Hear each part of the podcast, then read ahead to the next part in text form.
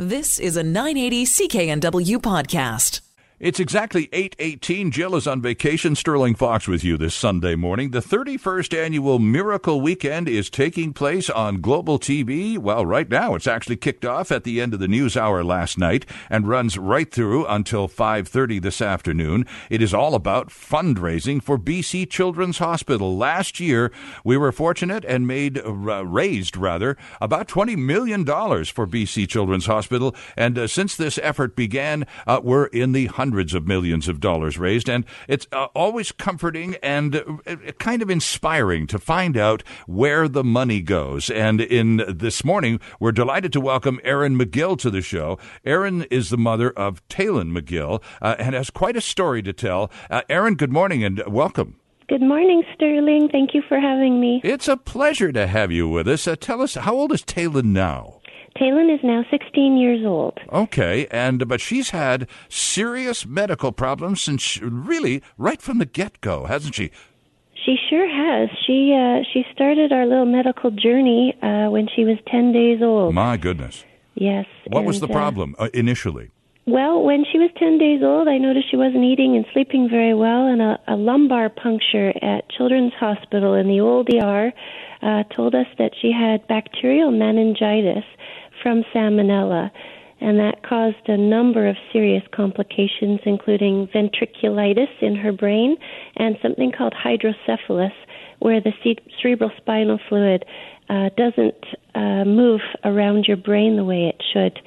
So she ended up having 14 brain surgeries uh, in seven years to correct the problem. My goodness. And, you know, uh, I suppose, and I, am going back to your initial days of discovering this series of, of uh, problems that were uh, uh, and complicated hopelessly, I would imagine, Erin, by the fact that she was so tiny. She was just a very little person. Yes, very good point.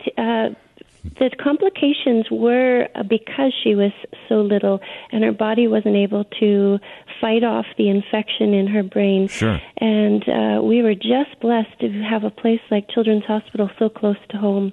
Now, talk to us about the operations. You said she had uh, how many? Uh, uh by the time she was seven years old, she had had 14 brain operations. That's an average of two neuro- neurosurgeries a year for a seven year old. We spent a lot of time rushing to Children's Hospital.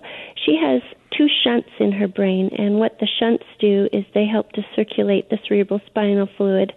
She has something called loculated hydrocephalus so that uh, the infection has blocked off areas in her brain where the cerebral spinal fluid basically is stuck. Mm. And the amazing neurosurgeons at Children's Hospital were able to drill holes through her ventricles to allow the cerebral spinal fluid to flow better, and the shunts allow it to circulate through her body. There were complications um, because her infection was so severe. Right and she uh, was in a coma for a time, and she was mute for about three weeks. We didn't even know if we'd hear our little three-year-old speak again.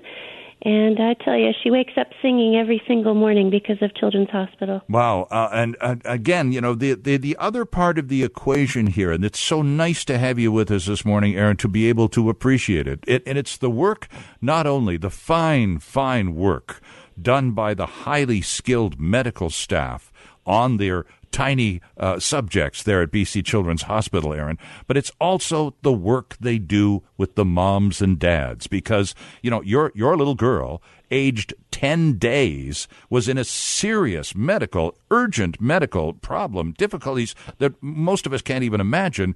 And so, how do how do you react to all of that? You you must have been just turned inside out, and those people took the time to keep you on track as well as dealing with your daughter. Oh, I agree. We we really felt blessed to be in the place where we were because we were in such a devastating time of our life, not knowing if our daughter would make it over and over and over again. Sure. But uh, as my my oldest daughter explained last night on the uh, Miracle Weekend, she said it was like having family there. She celebrated several birthdays there with the nurses and the doctors, mm-hmm. and we truly felt loved. I don't think there's ever been a time when my daughter Taylin, who's had all these surgeries, has ever felt nervous about going to Children's Hospital. Uh, contrary, she she loves going, and and uh, she asked me one time, "Hey, are we going for another brain surgery today?"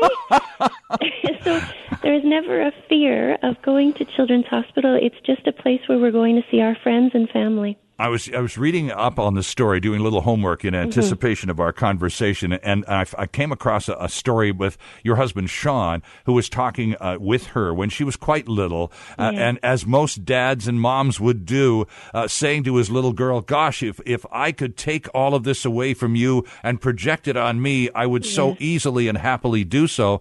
And Taylin said, "No, Daddy, you don't want to do this. This yeah. is mine. I never want you to have all of those brain surgeries." I can do it. Isn't that amazing? She truly is one of the most inspirational, strongest people I've ever met. And she really has taught us about how to live our lives and what's important in life. And, uh, you know, as much as we wanted to take it away from her and, and have it ourselves, she fought and taught us about true strength. So, how was it? Uh, how was the TV appearance last night? How did that go? Oh, it was wonderful. We just feel so grateful to be a part of the the weekend and uh, raising twenty point three million dollars last year. Wasn't that wonderful? Just an incredible feeling. We're so uh, grateful to be a part of giving back. And uh, tell us a little bit about Taylin's activities now, because I understand she's part of something called the Champions Program. Erin, what's that? Oh, it was the most amazing uh, year of our lives. Taylin was chosen to be the champion child of Children's Hospital last year. Colton holds that honor this year. He is an incredible boy. And uh, as a part of the Champions journey, we got to travel to Ottawa with 11 other children from across Canada. And we got to come together and meet and hear their stories and really be wowed by the strength of all of these children. We got a tour of the Parliament buildings, we got to meet uh, our great leader, Justin Trudeau, and we also got to fly then to, to uh, Orlando to Disney World and meet all the American champion children and be inspired by the stories of the children from the United States.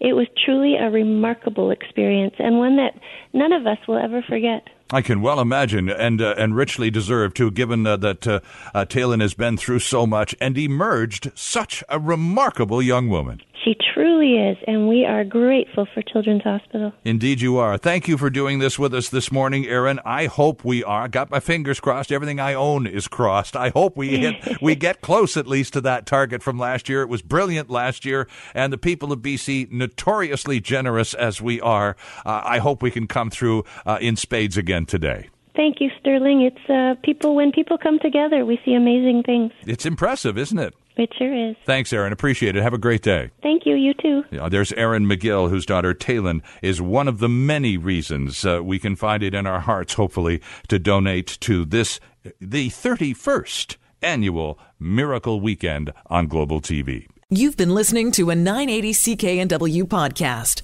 Listen live at cknw.com, the Radio Player Canada app, tune in, Amazon Alexa, HD Radio at 101.1 FM HD2, and on the AM dial 980 CKNW.